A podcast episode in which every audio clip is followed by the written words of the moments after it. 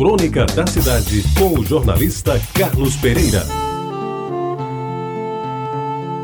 Amigos ouvintes da Rádio Tabajara, este 10 de dezembro, esta terça-feira, marca um evento importante para a família Aquino de Cajazeiras, pois é um dia de encontro de todos para comemorar o aniversário de Josi. Esta Josi, presente na vida de muitos, parentes, colegas e amigos que partilham do seu dia a dia e que aprenderam a admirá-la pelo trabalho sério que desenvolve com determinação.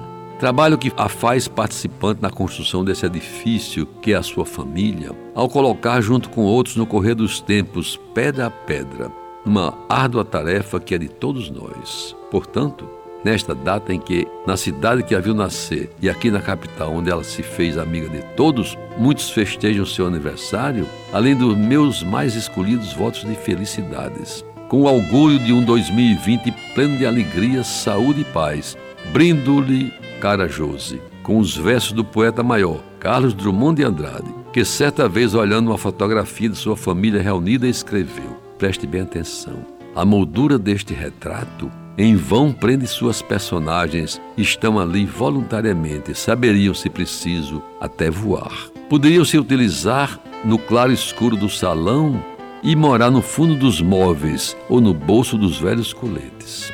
O retrato não me responde. Ele me fita e se contempla, nos meus olhos empoeirados e no cristal se multiplicam. Os parentes mortos e vivos já não distingo os que se foram dos que restaram. Percebo apenas a estranha ideia de família viajando através da carne. Este retrato de família está um tanto empoeirado.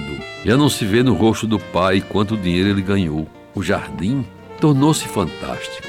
As flores são placas cinzentas e a areia sob pés extintos é um oceano de névoa. No semicírculo das cadeiras, nota-se certo movimento. As crianças trocam de lugar, mas sem barulho. É um retrato.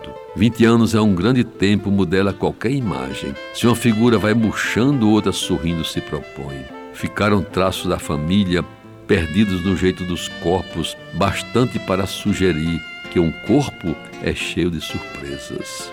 No final, resta-me agradecer a Deus por estar, neste dia e nestes tempos, com saúde e discernimento ainda para saudar você, Josi, e a todos os que agora me ouvem e dizer da minha alegria por participar desta comemoração, que espero ver se repetir por inúmeros dezembros desta vida.